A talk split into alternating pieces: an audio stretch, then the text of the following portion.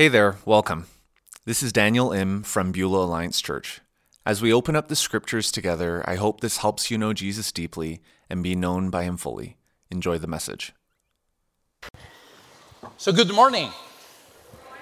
Well, you can go and ask for a coffee, another coffee, um, on, you know, my tab, because you didn't answer us, you had coffee already. Mind you, I had three already, so that will explain a lot. Uh, good morning. Good morning. Okay, there you go. Now, more like it.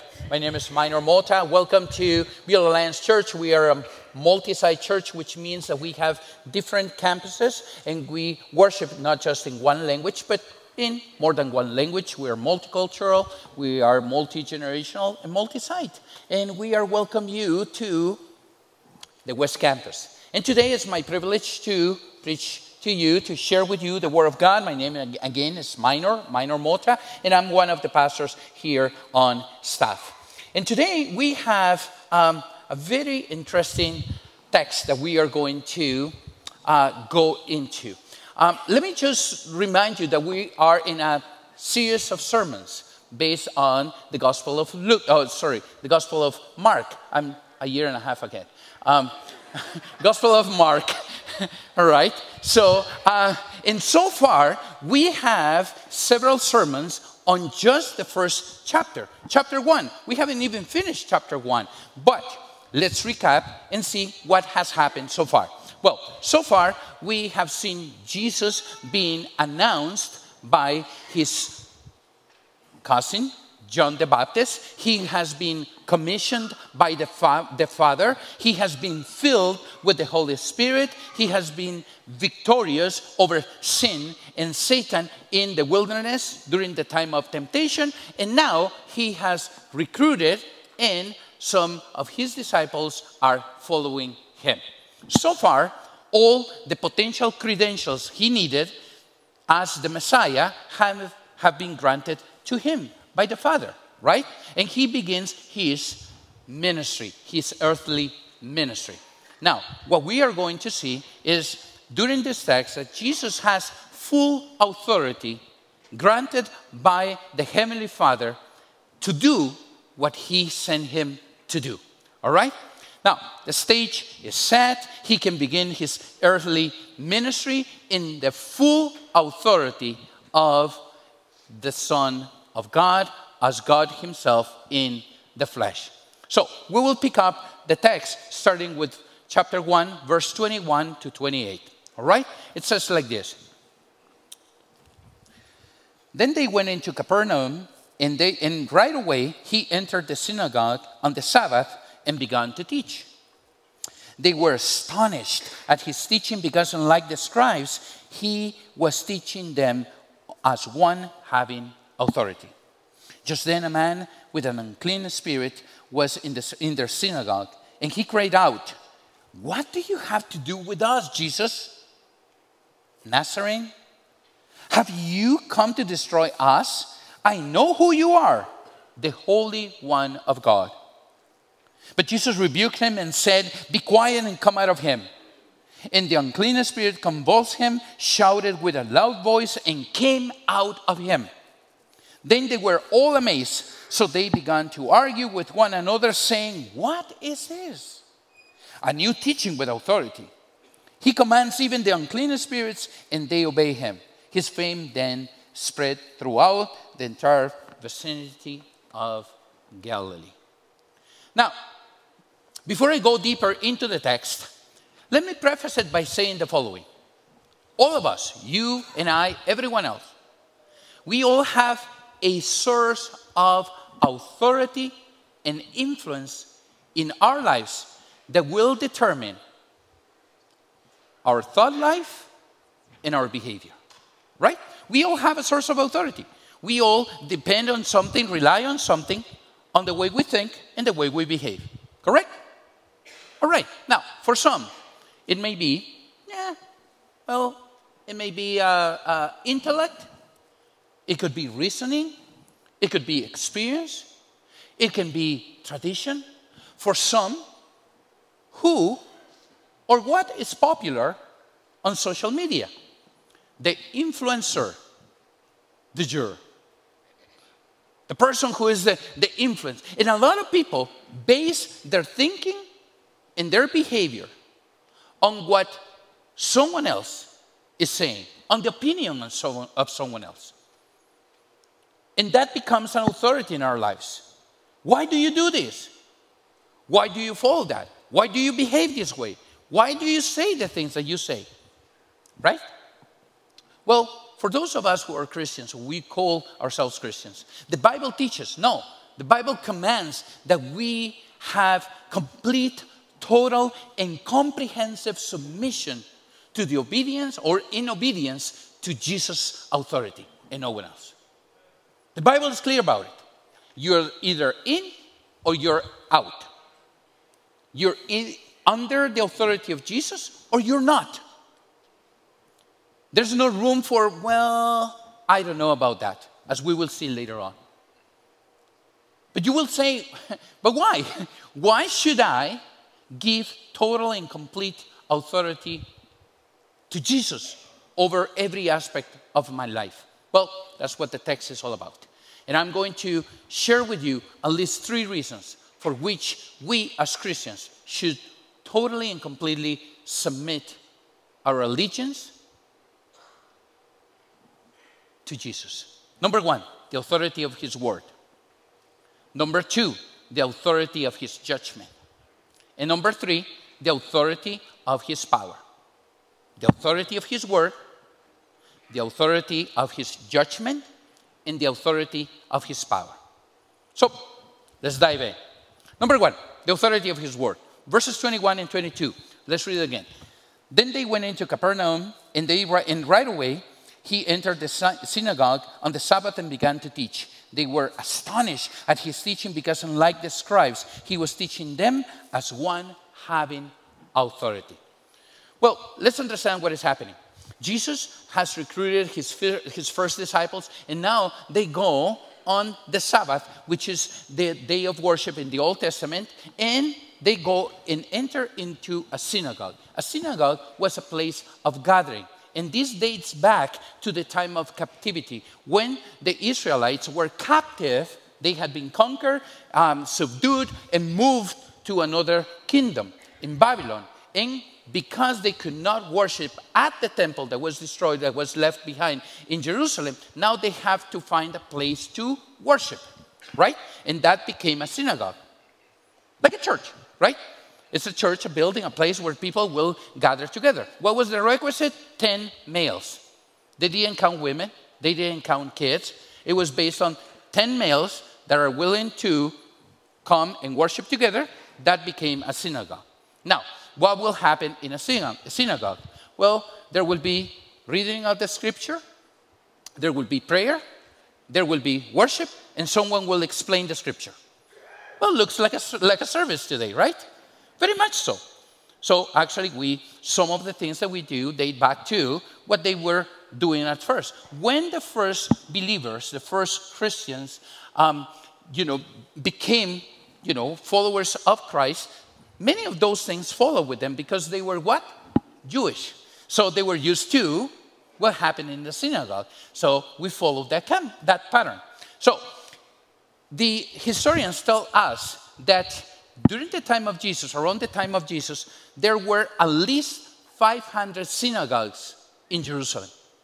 five hundred of them. So there was the temple, right? But there were these, you know, around five hundred of these places of worship around the city of Jerusalem. So now this is happening in Capernaum. And in there, now Jesus comes into this place. There were no, there was no sacrifice at that place because sacrifice only happened at the temple. These were houses of worship. Follow me? Okay, so Jesus walks now into, on, on the Sabbath, into the synagogue. And the first thing that he does is what? Teach. He starts to teach. Now, Mark does not tell us what the content of the teaching was. He doesn't tell us, oh, well, you know, he was, he read this text, and based on this text, he started to say, well, you know, as the prophet said, or this is the prophet that said the following. And no, it doesn't tell us. It doesn't tell us uh, anything about it. Why? Mark is not so interested in what was taught. He was interested in who was teaching. You know why? Well, the text continues saying that they, as, as soon as he started teaching, they were astonished at his teaching, because unlike the scribes, he was teaching them as one having authority. The reason Mark does not talk about what was taught is because he was saying authority himself, the Word of God itself was present, not just explanation. The author of life, the one who had spoken the universe into existence, was there. He was the authority. Not so much the Word of God, but the word that came out of his mouth. Follow me?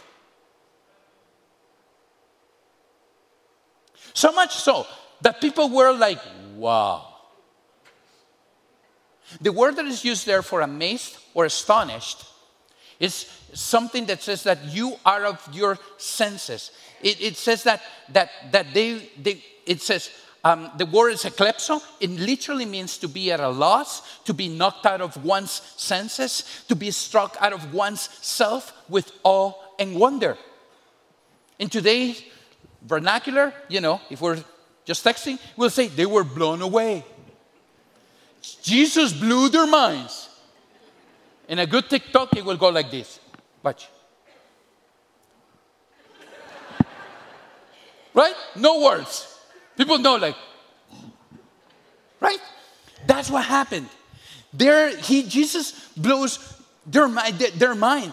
Jesus' messages message was so riveting and powerful that his audience just was sat there in a stunned silence, hanging on to every single word that came out of his mouth. Later on, Luke describes a, a reaction similar to that. He says that, that the people were just so quiet because they were captivated by everything they heard. Now, what was so amazing about his teaching?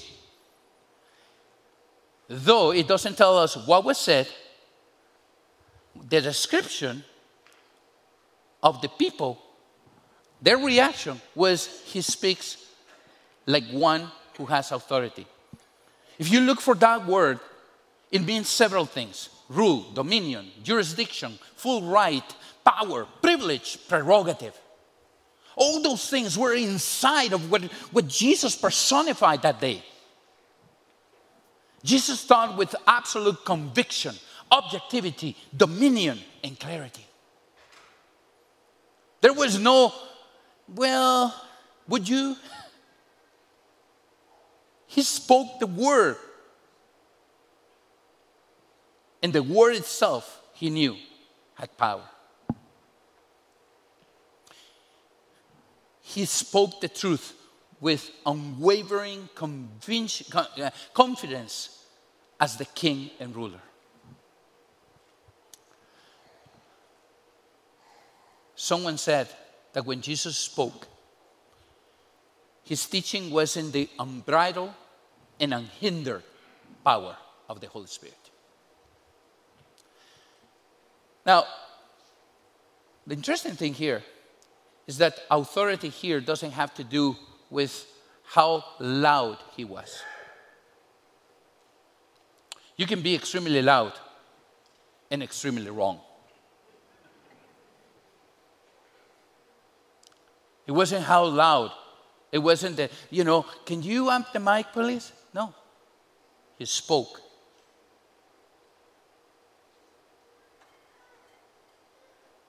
In a way that people knew that there was something that they had never seen. So much so that they compared. They said, he does not, he speaks with such authority, not like.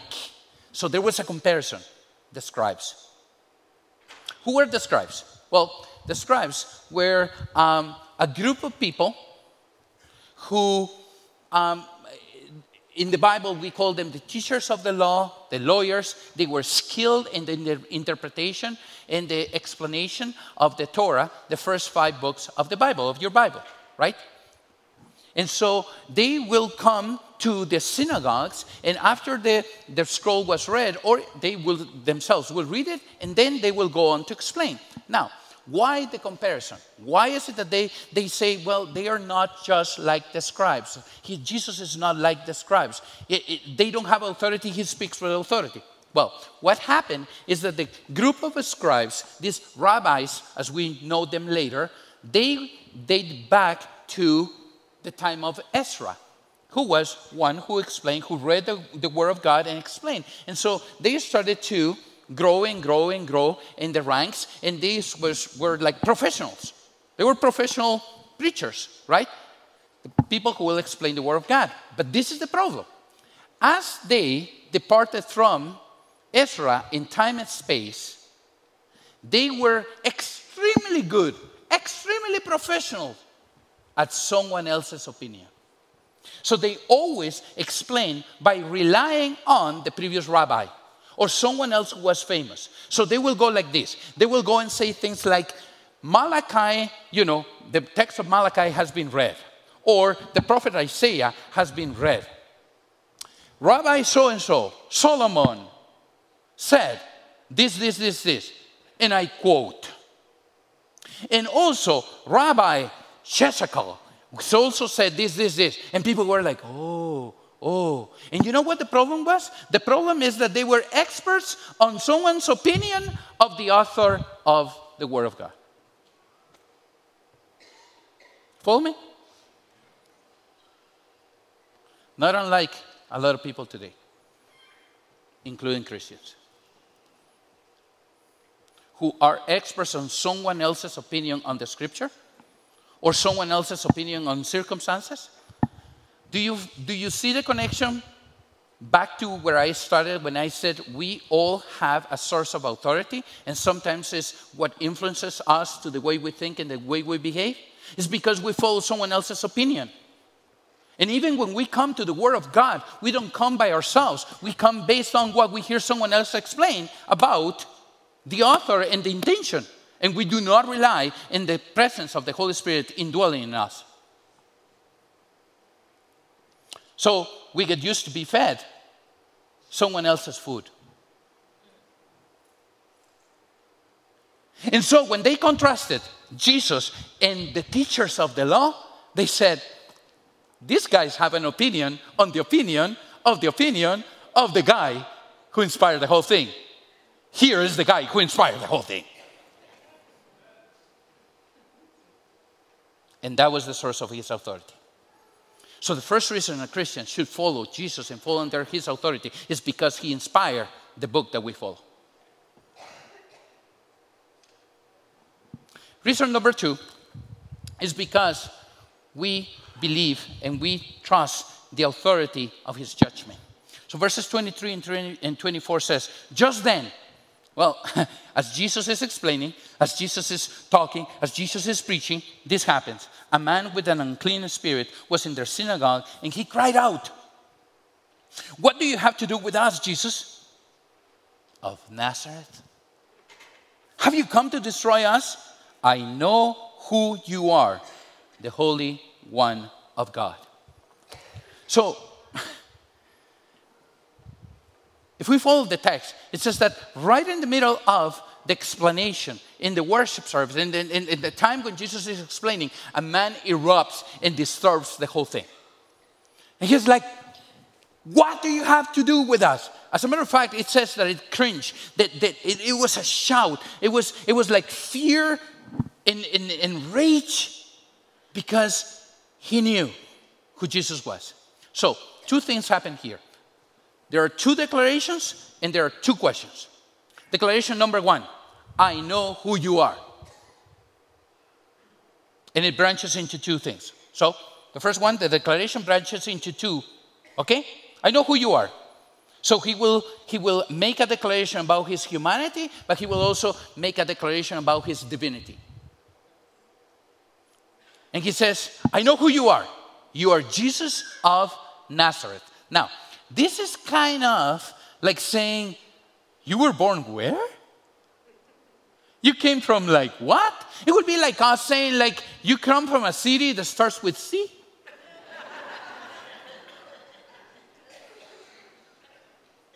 Well, at least we got to the semifinals. I will not say the name, okay? But anyways, it would be like, you know, you come from where?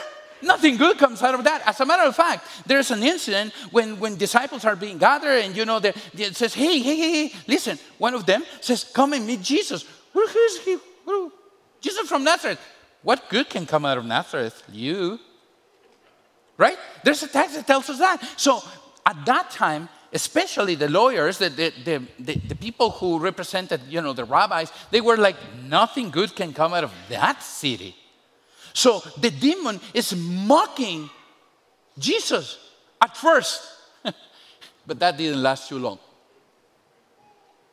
Because he says, on the second portion, the second branch, I know who you are, and you are the Holy One of God. You may be inside that body, and everyone is looking at the body, and they don't understand who you are, but I know who you are. And although I know you come from Nazareth, and you, I also know you are the Holy One of God. And that's an important declaration. Because the moment darkness encounters light, the contest is over.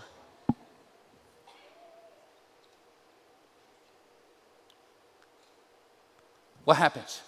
Two questions. First, a declaration that branches into two. Now, two questions. Number one, what do you have to do with us?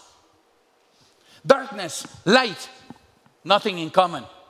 Kingdom of Satan, kingdom of God, nothing in common. Friends, there's absolutely no in between. You either belong to one or you belong to the other. Later on in, in um, uh, Revelation, it tells us that, you know, I wish you were cold, or you will actually be hot. But that in between, the lukewarm, I will vomit it, vomit you out of my mouth. There's no in between, friends. You either submit to the total authority of Jesus as your Lord and King, or you don't.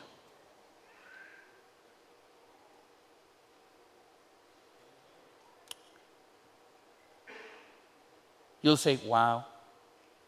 And people go in, uh, and ask you, what did you know, did you hear at church today? We're talking about demons. And full allegiance.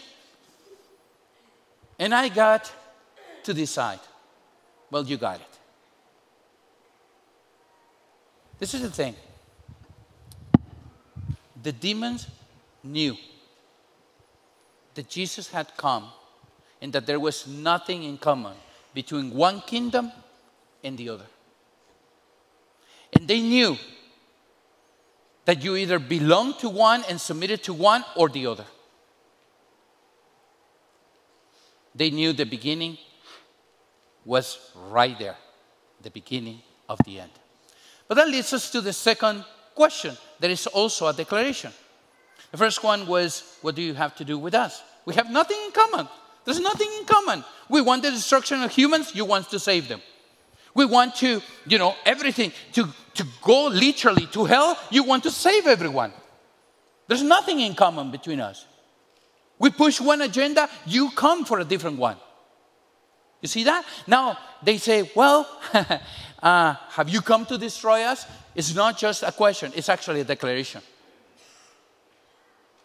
They knew if there was someone who had all the authority and all the power to destroy them, was who? The Son of God. The Holy One of God.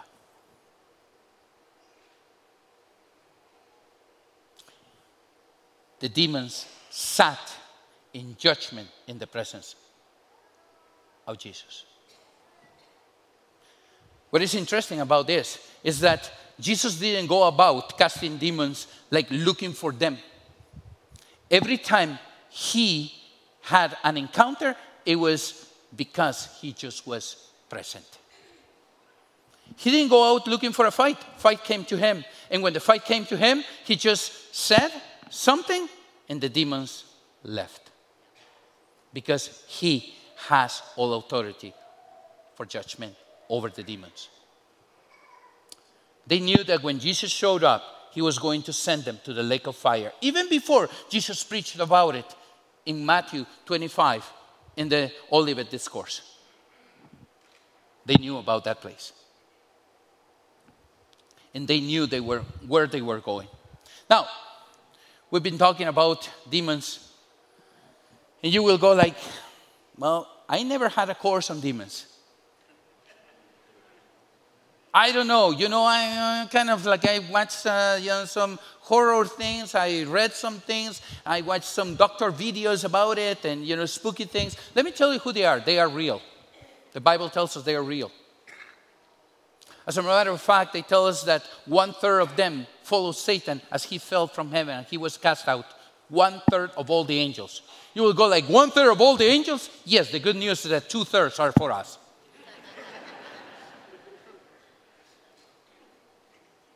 Follow the math, right? Like thirty-three and sixty-six, kind of? Okay? So two thirds are for us. They're ministering spirits, according to Hebrews. And they are with us, for us. They're on our side. You go like, one third of them, like us, billions and billions. Yeah, absolutely. But multiply that by two.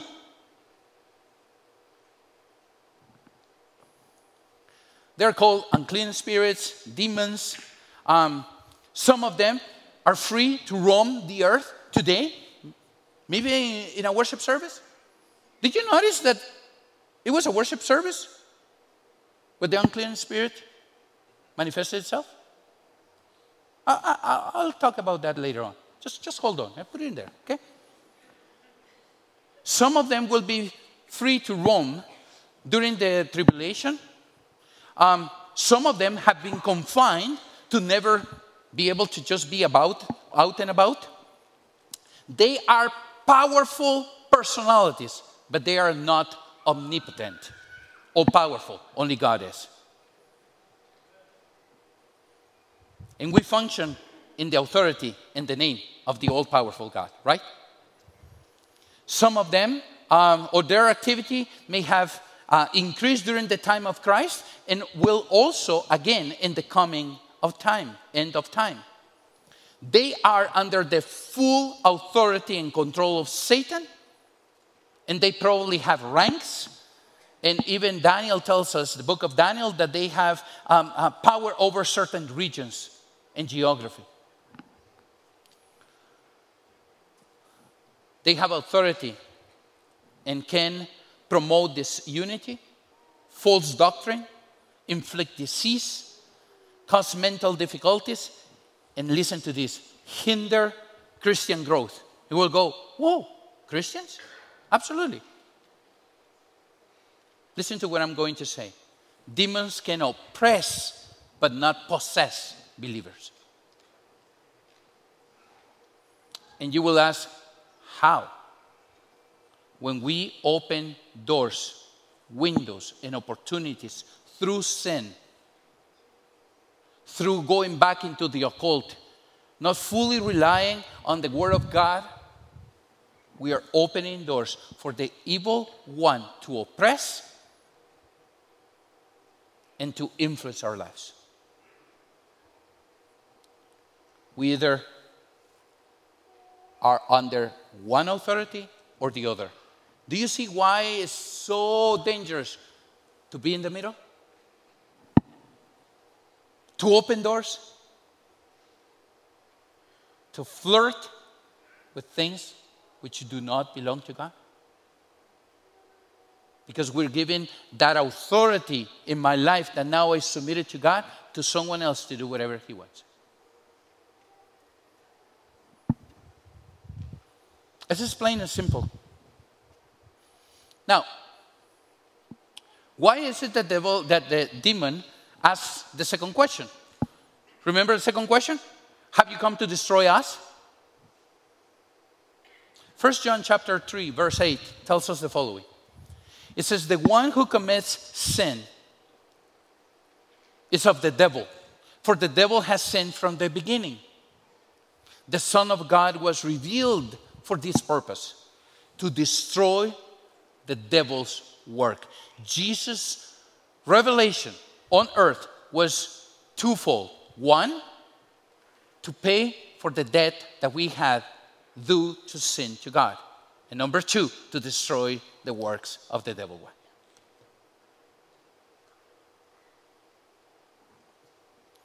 The Bible tells us he has all authority.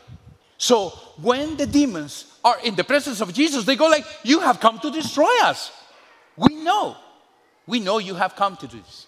Okay, so two reasons we have seen so far for which we are to submit fully to Jesus' authority. One, because of the authority of his word.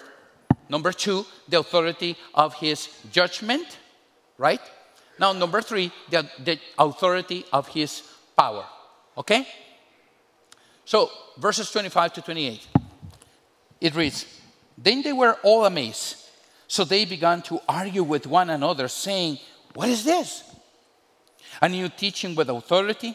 He commands even the unclean spirits, and they obey him.' His fame then spread throughout the entire vicinity of Galilee."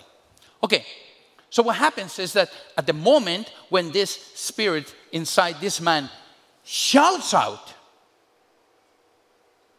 Jesus goes like, "Can someone help me?" No. "Did you see what I saw?" No. He says, "Be silent. Get out." He spoke with authority. He had the authority of the word, that the, the people were like amazed. He had authority over the, the, the evil spirits, and they recognized that. They saw that and they went like, "Ooh, he came to destroy us." But now he displays the authority. He shows everyone, "I do have the authority over these demons." Not just the word, but indeed. And he says, "Be silent." In good, it's a good minorism will be "shut up." He basically says, "Shut your mouth. I don't want you to declare. I don't want you to be me, my P R and my, my marketing, uh, you know, person. I know who I am. You also know where you're going. Get out." It was a command without the option to disobey. It was clear. It was concise. There was no, "Oh, let's open the book and read the incantation thing." There's no like, "Where's my wand?" No. It didn't work that way. Jesus displayed his authority, the creator of the universe, the one who was there before the angels, the one who brought everything into existence, says, "You quiet and get out." And he is the God. By the way, he is the one that we worship. The one that has full authority in his word, in his judgment, and in his power. So they were like, "Whoa." The man convulsing is set free now. And people turn to each other and they're amazed. "What kind of teaching is this? One with authority." Follow me? You see why it's so important to acknowledge Jesus' authority over his church and my life, your life?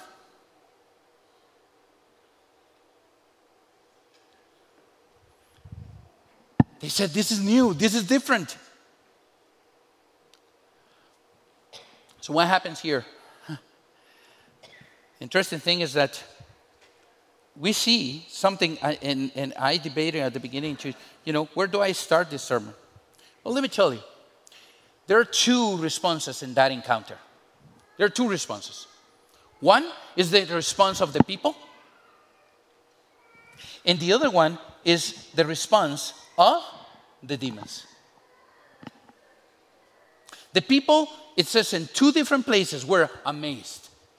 They were like, "Wow. So cool. So, so cool." The demons feared and they cringed and they screamed.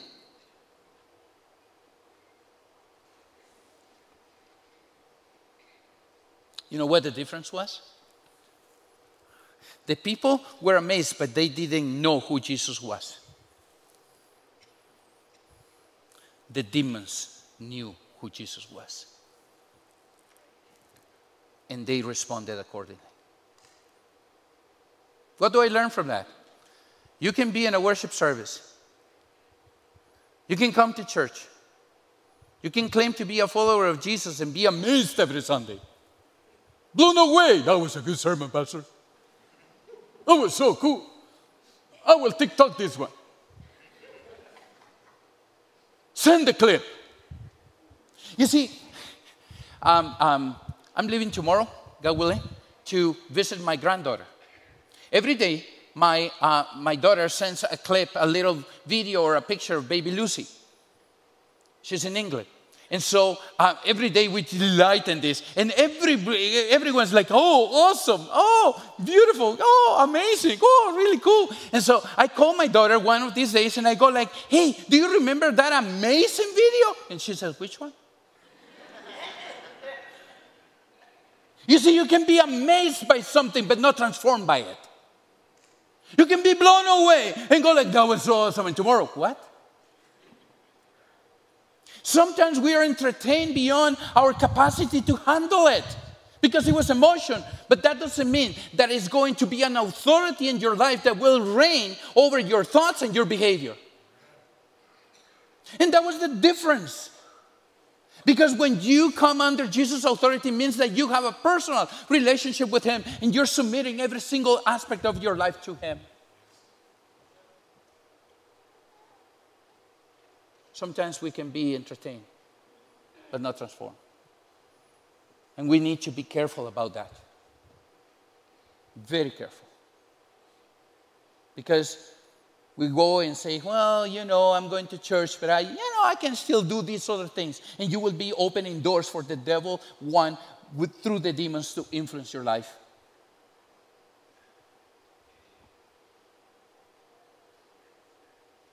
There's only one authority in the universe, and His name is Jesus. He has conquered Satan, death, and the grave. Amen. And we submit to His authority. There were two reactions. And I don't want you today to just be amazed or blown away. I pray that you will be transformed by the agency of the Holy Spirit. What was the end result? The net result? What happened is that it says that His fame went out. No text, no emails, no social media. People started to say things. You have never heard this guy. You have never seen this guy. And that happens when you are transformed, not just entertained. You want to be an influencer? Shouldn't we all aim to be an influencer for God? For people to follow Him because of what He has done in our lives? Friends, we all have someone in our lives that, that we care for, that we love. And we know that their biggest influence is not Jesus. That their biggest authority is not Jesus. We need to pray for them. We need to ask God. You know, Charles Spurgeon said the following: if sinners will be damned, at least let them leap to hell over our bodies. And if they perish, let them perish with our arms about their knees, imploring them to stay. And if hell must be filled, at least let it be filled in the teeth of our exertions, and let no one go there unwarned and unprayed for.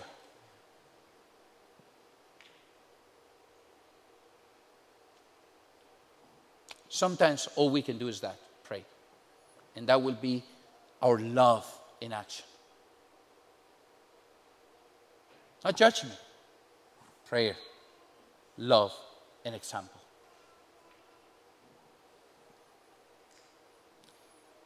Let our church be a church where we have that fire and that desire to reach those who are asleep and far away from Christ. one night. Um, a church was burning down. It was on fire. It was burning down. And the pastor who loved the church and pastored the church is looking at the church. And then all of a sudden he sees that there's a fellow right there beside him who's in a, you know, entertained by the whole thing. And he looks at the guy and he goes, I, I recognize you. I have invited you many times to the church, but you never came. And the guy says, well, yeah, I never seen the church on fire. Follow me? You know why Jesus was famous? It's because people who were in direct contact with him were on fire.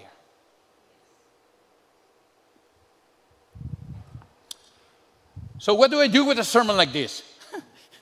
I was I, I was telling uh, Pastor Daniel, and I go like, thank you, Daniel. You know, he posted this picture of, uh, you know, blue skies, bicycle ride. And I go out, it's like orange sun, haze, and I get to preach about demons.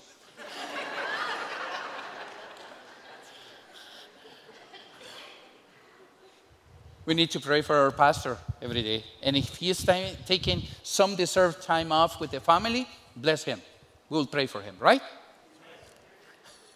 So anyways, I said, thank you, Daniel. But now, what do you do with a sermon like this? Number one, stay away from the occult. Stay away from all those spiritual things. If you need to know about the present, your past, and your future, it is right here. It is right here. And you get to know the author. You get to know the one who inspired. And you get to know the one who has authority over the word, over judgment, and over every single principality. You get to know him, person. So stay away from Ouija boards, witchcraft, astrology, tarot cards, horoscope, and all of that. You don't need that. If you are a son and a daughter of God, you know you're going to heaven. You have eternal life. What else do you need to know? Tomorrow, Jesus is there. Yesterday, he was there. Today, he is there. And forever, he'll be there.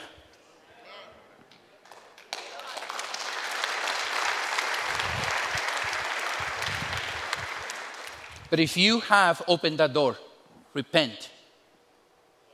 He will forgive you. His grace is there. He will bring you back under his authority. Don't give ground to Satan. If you have unconfessed sin or you are living in sin, confess that.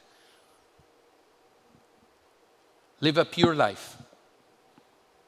Don't do drugs, abuse, alcohol. Why open yourself to influences? If you are willingly and openly disobeying God, close that door and submit yourself to his authority. He is there for you. You see, when a sinner understands the grace, unlike the demons who know they are condemned to hell, they know there is a place for grace for them, and they run to Jesus. And I invite you to do that. He's waiting for you. Put on your spiritual armor at all times. And submit to his ever-loving and merciful authority. You see, he's not a tyrant. He wants what is best for you. And he is there for you. So today, would you reflect on what has been shared? And ask yourself, am I truly and fully under God's authority and covering? Have I submitted my thoughts and my, and my body and my life to him? What is the greatest influence of my life? His word, his spirit, or what everyone else is saying?